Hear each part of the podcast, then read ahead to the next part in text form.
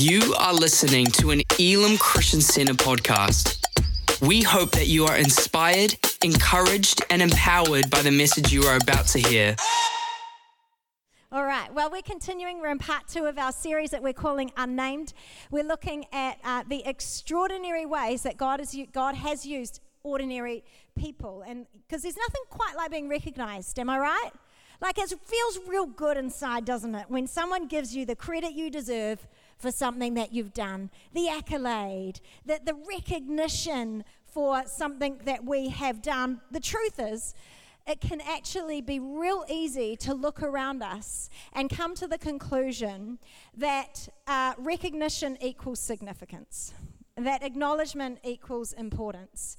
And in the same way, it's really easy to think that if we're not recognized, we're not named, we're not acknowledged, that that must mean that we're not important. In fact, it's really easy to look at the Bible and to see all of those named heroes, those heroes of the faith, those ones that we would imagine to be in the great cloud of witnesses, you know, the Moses and the Noah and, and the David and the Joshua and the Calebs and all of those types of names, the ones that we see uh, written all throughout the stories in the Bible, but there are some people in the Bible who actually play an extraordinary role in most of the stories that we hear. In fact, a lot of the time in the stories of the big name heroes, there are some unnamed heroes. And there are many times throughout Scripture where God uses people that He doesn't give their name to do something quite powerful and extraordinary. And that is great news for you and for me. Because many times, I don't know if it's just me, maybe it is, but I'm assuming it's you too. Uh, we often feel less than extraordinary. Sometimes we feel insignificant. Sometimes we feel about this big. Uh, and it kind of just gives me some encouragement that maybe, just maybe, God could use someone this big like me, someone insignificant, someone very ordinary to do something quite extraordinary for his kingdom. And today we're going to be looking at a very famous story that has someone who's not famous in it. We're looking at a story that names a lot of people, but doesn't name one of the most important people in it besides Jesus. We're looking at the story of the feeding of the 5,000 people. And I'm going to be focusing in on one person, the one person in the story who is not named, and that is the boy with the loaves and the fish. Are you with me? All right, you know what's really interesting about this story is that it is, in fact, mentioned in all four of the Gospels Matthew, Mark, Luke, and John, except only one of those Gospels actually mentions the boy as being part of the story at all. See, the first three times this story is told, it does not even give mention to the boy who gave his lunch and made it begin and kick started the miracle in the first place. Talk about feeling insignificant. I mean, this poor kid gave his lunch and he was forgotten about three out of four times that the story was told. I mean, right? Like, you know, like he'd be like, come on, man. Not only did you not name me in the fourth one, but you didn't even mention me in one through three. All right? So, here we are. We're looking at our story. We're going to start in, it's in John 6, verse 1, and it says this After this, Jesus crossed the Sea of Galilee. A huge crowd was following him because they saw the signs that he was performing by healing the sick. Jesus went up a mountain and sat down there with his disciples. Now, the Passover, a Jewish festival, was near. So, when Jesus looked up and noticed a huge crowd coming toward him, he asked Philip, Where will we buy bread so that these people can eat? He asked this to test him, for he himself knew what he was going to do. Philip answered him, 200 denarii worth of bread wouldn't be enough for each of them to have even a little. Now, I ask myself the question, why Philip? Because, like, Philip's not really one of the ones, you know? Like, most of the time, and most of the stories that Jesus tells where he does a miracle by using his disciples, he talks about like John or Peter, like he's got his faves, and Philip was not one of them. But what's really interesting about Philip was that Philip was a local to the area that they, they were in. That was where he grew up, was in this area right where they were. So Jesus was asking the local, where can we get food? Interesting, huh? And Jesus' reply to Philip's doubt was this. It says, One of his disciples, Andrew, Simon Peter's brother, said to him, There's a boy here who has five barley loaves and two fish. But what are they for so many? And Jesus' reply to them says this He says, Have the people sit down. There's plenty of grass in that place, so they sat down. The men numbered about 5,000, keeping in mind that there weren't just men there, there were women and children as well. So 5,000 was just the base number. That was just the foundation. There were definitely more than 5,000 people in the, in, the, in the grassy fields that day. Then Jesus took the loaves, and after giving thanks, he distributed them to those who were seated. So also with the fish, as many as they wanted. When they were full, he told his disciples, Collect the leftovers so that nothing is wasted. So they collected them, filled the baskets, filled 12 baskets with the pieces from the, bar, from the five barley loaves, and they were left over by those who had eaten. When the people saw the sign that he had done, they said, This truly is the prophet who has come into the world. Now, I read this story and I looked into it and I looked at a few different details that were in the story, there were four things that really encouraged me, and I want to share them with you tonight. The first thing is this the first thing that I notice is that God's plans always include us. God's plan always includes us. He doesn't have to, but He does. You ever cooked with kids? Like, cooking with kids, sorry, Judah, is an absolute nightmare. Absolute, like, it is chaos. It is messy. It is painfully slow like painfully slow. It takes everything in me not to just take over and go, ah, oh, just get out of the way and let me do this myself. Because if I did it myself, it would be so much easier. It would be so much faster. It would be probably way less washing up to do at the end. And the outcome might be even just a little bit better if I was to do it myself. Now, we know from previous chapters that Jesus has the power to perform miracles. Like he has already turned water into wine and he's already healed a bunch of sick people. So we know he has proven himself already as a fully fledged miracle working guy. Like we know, I have no doubt in my mind that Jesus could have. He had enough power, he had enough authority, he had enough miracle moves to feed these people, to create a meal out of absolutely nothing and without the help of any man. And it probably would have been easier. It probably would have been faster. It probably would have been less messy, and there may have even been a whole lot less washing up to do at the end of it all. And yet, yet Jesus chose to use the offering of a small boy to get the job done. He included a young unnamed child to do a miracle. And one of the things that I love about the way that our God works is that although He has all power and authority to do a miracle without us, He chooses to include us in the miracles that He outworks. Because the miracle is often not simply just about the outcome. Often the miracle is also about His power at work in and through us. In fact, part of the miracle is that He uses an ordinary, insignificant person to do something powerful and extraordinary on this earth. And I wonder.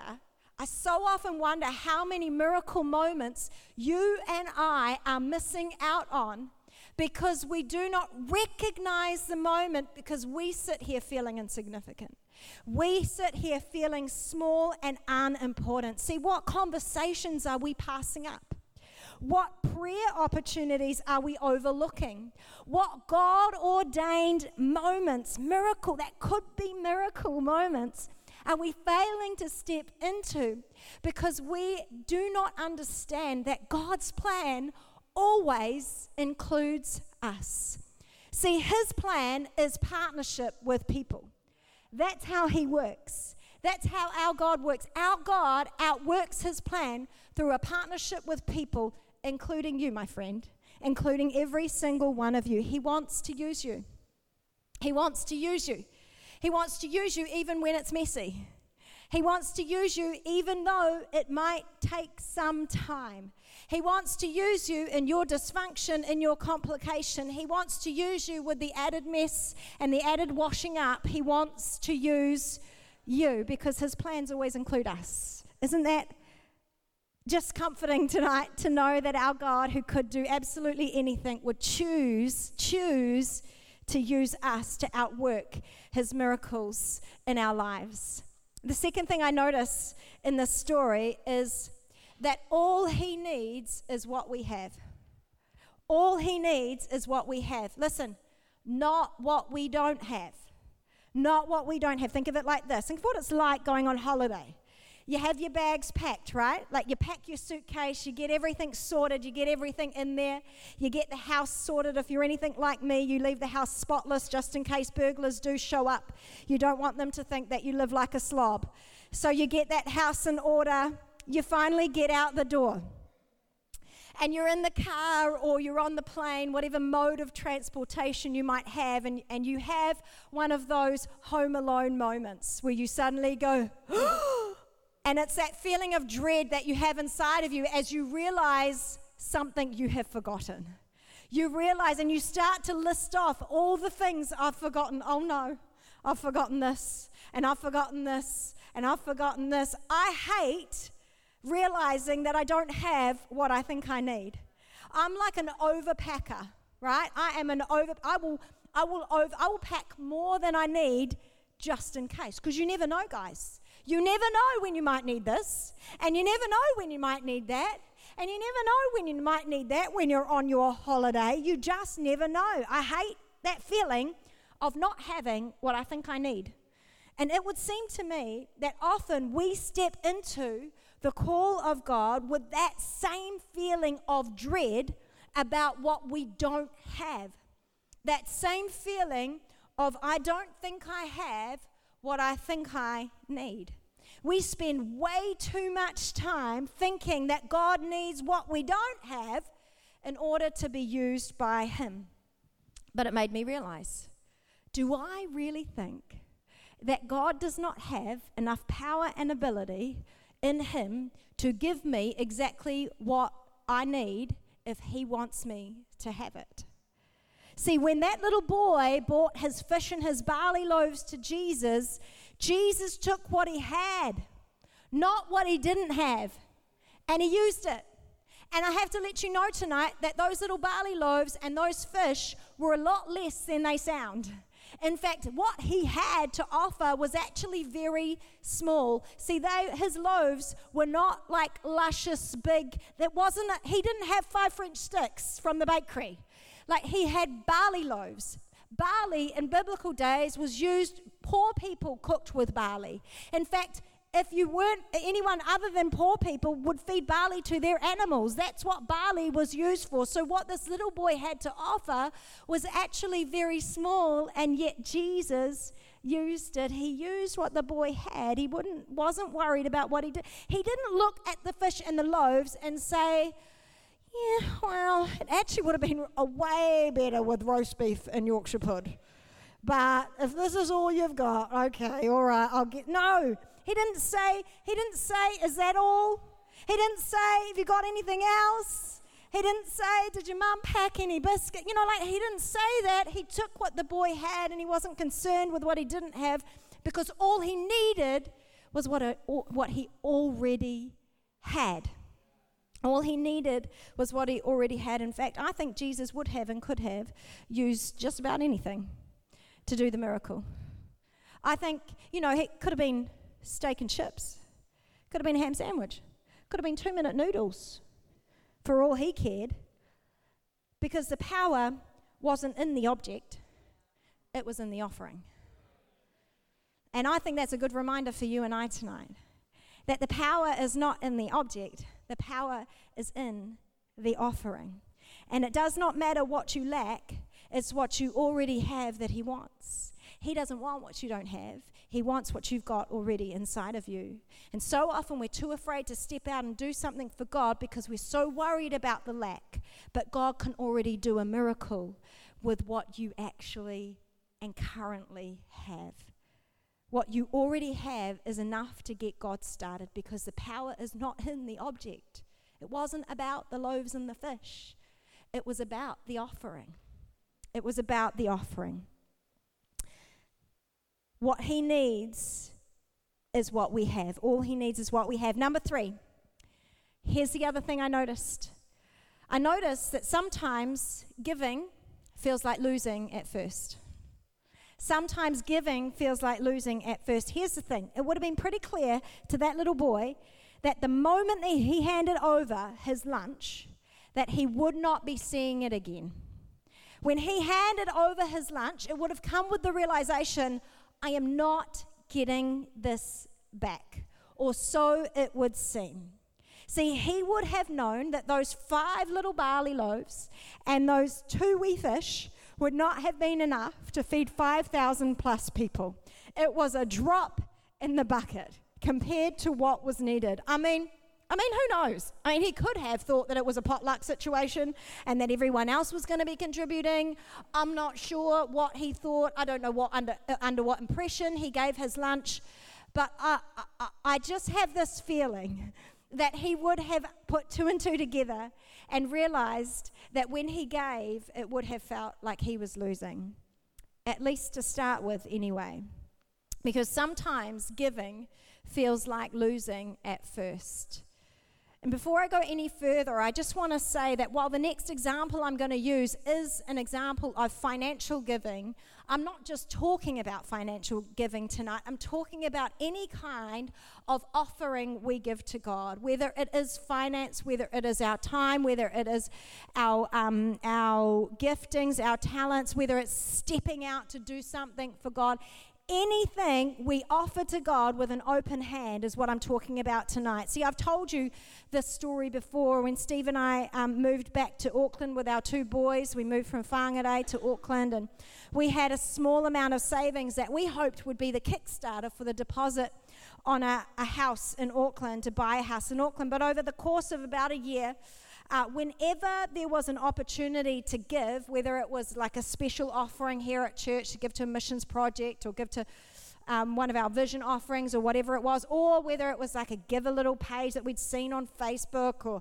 even just going out for dinner with friends, whenever there was an opportunity to give, we always felt, we both felt, even on separate occasions, felt the Lord saying to us, I want you to give more. I want you to give more than you normally would. I want you to give more. I want you to, to, you know, don't just pay for you, pay for them too. All of these different situations. And slowly but surely, that little, that little savings account that we had just began to dwindle away and dwindle away and dwindle away until we were left with practically nothing. And the truth is that when, it, when at that point in our journey, every time we gave, we felt like we were losing. But it was in that season that we had to learn what it meant to trust God in our giving. See, stepping out to do anything for God requires trust that He will meet us in the middle. And trusting means that even when it feels like we're losing, trusting knows that God is still working. See, in the moment that this little lad handed over his lunch, he didn't realize that if he just waited another 10, 15, 20 minutes, that he would not only have his fill, that his tummy would be full, and that 5,000 plus other people's tummies would be full, but that there would also be baskets full left over. See, the hardest place to be is in the in between. The hardest place to be is when you've handed over your loaves and your fish, but you are yet to see baskets full. Am I right? It's the hardest place to be, and that's where our faith is tested. When giving feels like losing, we've got to trust God in the in between. See, through a whole bunch of different circumstances that happened, we were able to, after about uh, after a few years of trying to buy a home while giving away all our money, after a couple of years of doing that, we were able to, through some real amazing God circumstances, put down a deposit on a brand new home without any money leaving our own personal bank account. See, it felt like we gave God some loaves and some fish, and He gave us full baskets. I'm going to ask the keys to come and join me now as we talk about the fourth thing that I discovered when I looked further into this story. See, with God, there's always more than you bargained for. With God, there's always more than you bargained for. In fact, when I look at this story, I realize, man, it was like it was like double for his money. It was like double for his he got this little boy got double for his loaves and his fish. And I'll tell you why often there is more than we bargain for with God. See, here's the best part of the story the boys' loaves and fish not only fed the people, but the second thing it did was it revealed to people who Jesus was. See, this wasn't just a miracle of provision, this was also a miracle of revelation. Because if we go on and we read on in chapter 6, we read that the day after this miracle moment, the crowds were again looking for Jesus. And after finding him, they asked how he got there, and this was his reply. He said in John 6, verse 26, it says, Truly I tell you, you were looking for me, not because you saw the signs, but because you ate the loaves and were filled. He's referring to the miracle the previous day. Don't work for the food that perishes, but for the food that lasts for eternal life which the Son of Man will give you, because God the Father has set his seal of approval on him. He goes further to reveal himself even more in verse 35 when he says, I am the bread of life. Jesus told them, No one comes, no one who comes to me will ever be hungry, and no one who believes in me will ever be thirsty again. See, Jesus uses the loaves and the fish offered by this little boy not just to feed them in the moment, but to teach them what it meant to be eternally fulfilled. He got double for his money. That miracle was more than he bargained for. It wasn't just about a miracle in the moment, it was about revealing who Jesus was. See, the miracle is more than provision, it's revelation. And every time we see God moving in our lives, every time we see a miracle playing out, it's about more than just the moment. It's about a revelation of who He is. It's about a moment that can glorify Him and show others who He really is. And I wonder how often we fail to realize that actually our partnership in the miracle is less about the present circumstance and more about the internal revelation that God wants to do in each one of us. And I want to tell you a story as I come to a close tonight. I want to tell you a story about a lady in our church who I don't think any of you will know. Her name is Ruth. She is not known to you by name. She, if I say that, you probably can't put a face to that name. Um, she's not wanting any recognition. She has not wanted any accolade. She's not asked for an applause. She has not asked for any kind of acknowledgement. And yet, she has been someone in our church who, for the last four decades, has not just seen God move momentarily, but has worked with Him in partnership with Him to reveal Christ to everyone she encounters. Ruth Harwood came to salvation She's now 88. She came to salvation at the age of 36. And after a season of teaching God's word to children, she felt God speaking to her about a verse in Matthew. Matthew 25, verse 31, where it says, I was in prison and you came to visit me. That started her on a journey to discover God's calling for her life, which led to her decision to join a prison ministry, serving once a month. And from 1981 she has been visiting prisoners in Auckland prisons ever since. She's given her life to that ministry. Sometimes prisoners would come and live with her once they come out of incarceration. Once she had an ex prisoner living with her and her husband for four years. And many times they would accommodate prisoners over weekend release, and sometimes she would have up to two to three prisoners living with her at any one weekend. Ruth was part of a team that would arrange Christmas feasts for the inmates. They would have family days for inmates, and many times Ruth would be asked to represent their family. That's how much she meant to them. During sentencing, Ruth and her team would come and they would attend sentencing. When everyone else would turn their backs, she would come and she would stand with them and she would support them as they went through their court proceedings. Over the years, her mission was not to be known by name, her mission was to see souls saved while spreading the gospel in an organic way, using what she had, not what she didn't have, what she had. And she joined 19 years ago, she joined Pastor Marilyn's team, our founding pastor, who would go into prisons and they would do crafts with the women there. And Ruth was a dressmaker by trade. And she used her trade, she used what she already had to teach these women how to sew and make toys for their children. For longer than I have been alive, that just made me go, wow. For longer than I have been alive, Ruth has been part of God's plan to see prisoners come to know Him. Part of God's plan to use what she had, sometimes giving all she had, not just to meet immediate needs, but to reveal to inmates who Christ was.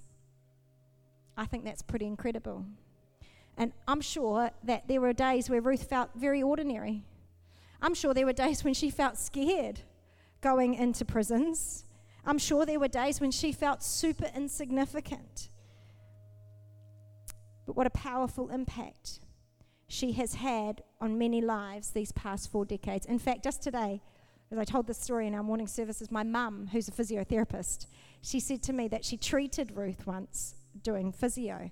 Ruth was um, needed a cane to walk, and um, mum treated her to try and um, get her to be walking without a cane. And Ruth told mum that the only reason she was willing to go through physio, because if you've been through much physio, you know that's actually quite painful if you're trying to recover from some kind of surgery. The only reason she was willing to let mum take her through her physio exercises was because she needed to get back into the prisons because they wouldn't let her in with a cane.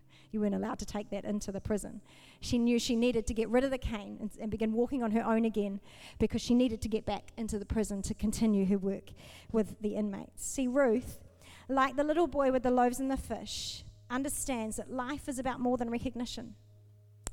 The truth is, to every person who calls himself a believer, a follower of Jesus, you know that we live our lives for something so much bigger than the recognition. We live our lives for something bigger than the award, bigger than the applause. We live our lives for something bigger than the academies or the Grammys or the Oscars. We live our lives for something bigger than the accolades and the distinctions. We live our lives for something bigger than the promotion or the pay rise at work. We live for a purpose that's far bigger than us. We live to glorify, serve, and honor the name of Jesus. And the thing is, is that when your ultimate goal in life is to glorify God, you become okay with not getting the recognition. You become okay with the fact that sometimes your name is forgotten in the story three times out of four.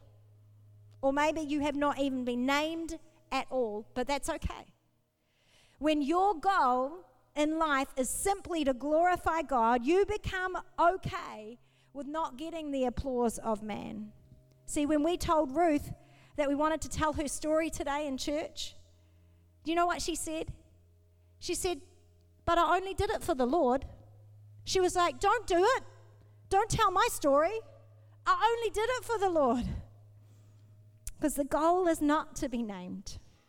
Instead, the goal is that others, through His power at work in us, would not know our name, but His. Amen? Amen. Come on, let's pray together. Thank you, Lord. God, we thank you. We thank you that you have called us small, insignificant, unimportant, unnamed, ordinary but you've included us. You want to use us as part of your plans. I thank you that even though we are frail, even though we are weak, even though we don't know much, even though we make mistakes, thank you that you choose us. You choose to use us to outwork your miracles all around us. God, we thank you that we're part of your plan. And I just lift up every person in here who feels like they lack purpose. I lift up every person in this room who does not feel they are on this planet for a reason. And I pray right now, Lord, that they would know and understand and get a revelation that they are here for a purpose. They are on this earth for a reason, and that reason is to be part of your plan. And God, I thank you. I thank you so much that for each and every one of us, you have given us everything we need to be used by you. And all the things we don't have, you give us. You make up for our lack. Lord, I pray for every person who feels insignificant in this room. I pray for every person that feels unimportant. I pray for every person who just feels like they are so small in comparison to everyone else. Lord, I thank you that even them you have called and that you've given them everything they need. And Lord, when we step out, God, and we're standing in the in between, I thank you that you come and you meet us. You meet us where we're at. When we give you loaves and fish, you give us full baskets. And God, I pray that right now, every single person would be filled with your Holy Spirit, that you would fill them with a boldness and a courage to step out and do something that would make your name famous. I want to continue to pray in just a moment. But I want to pray for a specific group of people. And if everyone could just keep their heads bowed and their eyes closed, just to help so that we don't distract anybody from this moment. The people that I'd love to be able to speak to and pray for right now is those who you're sitting there and you, maybe church is not your regular Sunday night activity. Perhaps you've come here and maybe you're new, maybe you've never been here before, or perhaps you've been coming along for a little while now, but if you were honest, you would say, Bex, I'm not really into this God stuff. I've not really, I don't really know God. But you know right now that something's happening inside you. You know right now that God is speaking to you, and you know you need to get your life right with Him. I'm going to pray a prayer in just a moment, and I'm going to invite every single one of you to join me as I pray that prayer. See, here's the thing I meant it when I said God created you with a plan and a purpose. He's put something in your life. He's given you a purpose, and you will never be fulfilled until you discover what that purpose is and begin using it to make a difference. And God's ultimate goal is that we would walk out that plan and purpose alongside Him in relationship with Him. The problem is, is that we all mess up we try and go our own way. We've decided we want to determine good and evil for ourselves. We make mistakes. The Bible calls it sin. And that sin, it's separated us from God. It's like placed this giant gap that we can't bridge that separates us from God. But in His mercy and grace, He sent His Son Jesus to come and live a sinless life on earth, die a sinner's death, to pay the debt that you and I were due for our sin, death, so that we could be resurrected with Christ, just like those who are baptized, and live a brand new life with Him, not just today, but also in eternity. That's His greatest desire for each of us. And I'm going to lead you in a prayer that will help you step into that, help you make that decision today. And listen, you might have prayed this prayer before, that's okay. If right now you're saying, Bex, I'm far from God, I want to invite you to pray this prayer. I'm going to pray it out loud. You just pray it in your heart, but make it your own prayer. You ready? We say, Dear Jesus, thank you that you went to the cross for me. Thank you that you paid the debt that I was due. I ask for your forgiveness today. Would you come into my life and make me brand new? I want to turn from my old way of life and turn to you. I choose this day to live my life for you. Thank you for the plans and the purposes that you have given me. In Jesus' name. With every head still bowed and every eye closed, I'd love to be able to see who I prayed for and I, I, won't, I don't want to embarrass you or anything like that. I, all I'm going to do is I'm going to count to three, and, and then on the count of three, if you could just pop up your hand, you stick it up, I'll acknowledge it. You can put it straight back down. I would just, it would be my greatest joy to know that you prayed that prayer tonight. It could be the first time, might be the first time in a long time. I'm not sure what God is doing in your life right now, but I know without a doubt that there are people in this room and you are saying, Yeah, I need Jesus in my life. And if that's you, on the count of three, just lift your hand nice and high so I can see it. One, two, three. You're saying, Bex, count me in. You can lift your hand right now. Awesome. Yeah, I see you. Yes, thank you. I see you. Anybody else? You're saying, Bex, yes, thank you. Awesome, awesome. Anybody else? You're saying, Bex, count me in. Prayed that prayer. Maybe it wasn't the first time. You're coming back to God tonight. You're saying, Yeah, I'm ready to give my life to Him. Thank you, Lord. Awesome. God, I thank you so much for every person who prayed that prayer. And Lord, I thank you that you can transform their lives. And this is the first day of that new journey with you. God, I pray your protection over them. God, I pray that you would grow them into the plans and the purposes that you have for them.